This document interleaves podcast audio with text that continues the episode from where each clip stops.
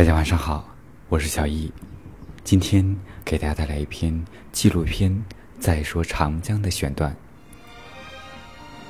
从二零零四年起，《再说长江》摄制组开始多方寻找当年镜头中的人物，他们的人生凝聚着二十年长江流域，甚至整个中国变迁的历史。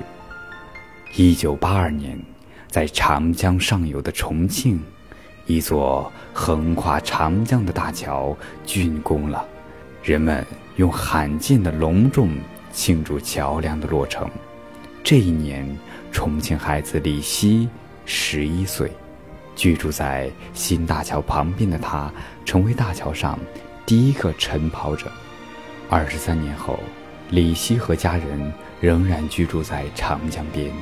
在桥上晨跑的习惯也一直保持下来。不同的是，这已是重庆无数新大桥中的一座。今天，重庆的跨江桥梁的数量已经超过长江流域几个大城市桥梁数量的总和。它们纵横南北，依山就水，连接出一个巨大的都市。二十三年后。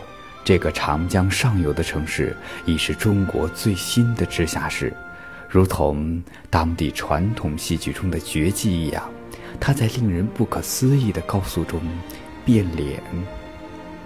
今天的重庆是另三个中国直辖市总面积的二点四倍，重庆版图的翻新已缩短到每三个月一版，影像。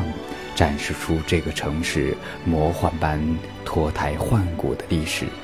这是一个充满想象空间的城市，布满时间的创痕，饱含生长能量。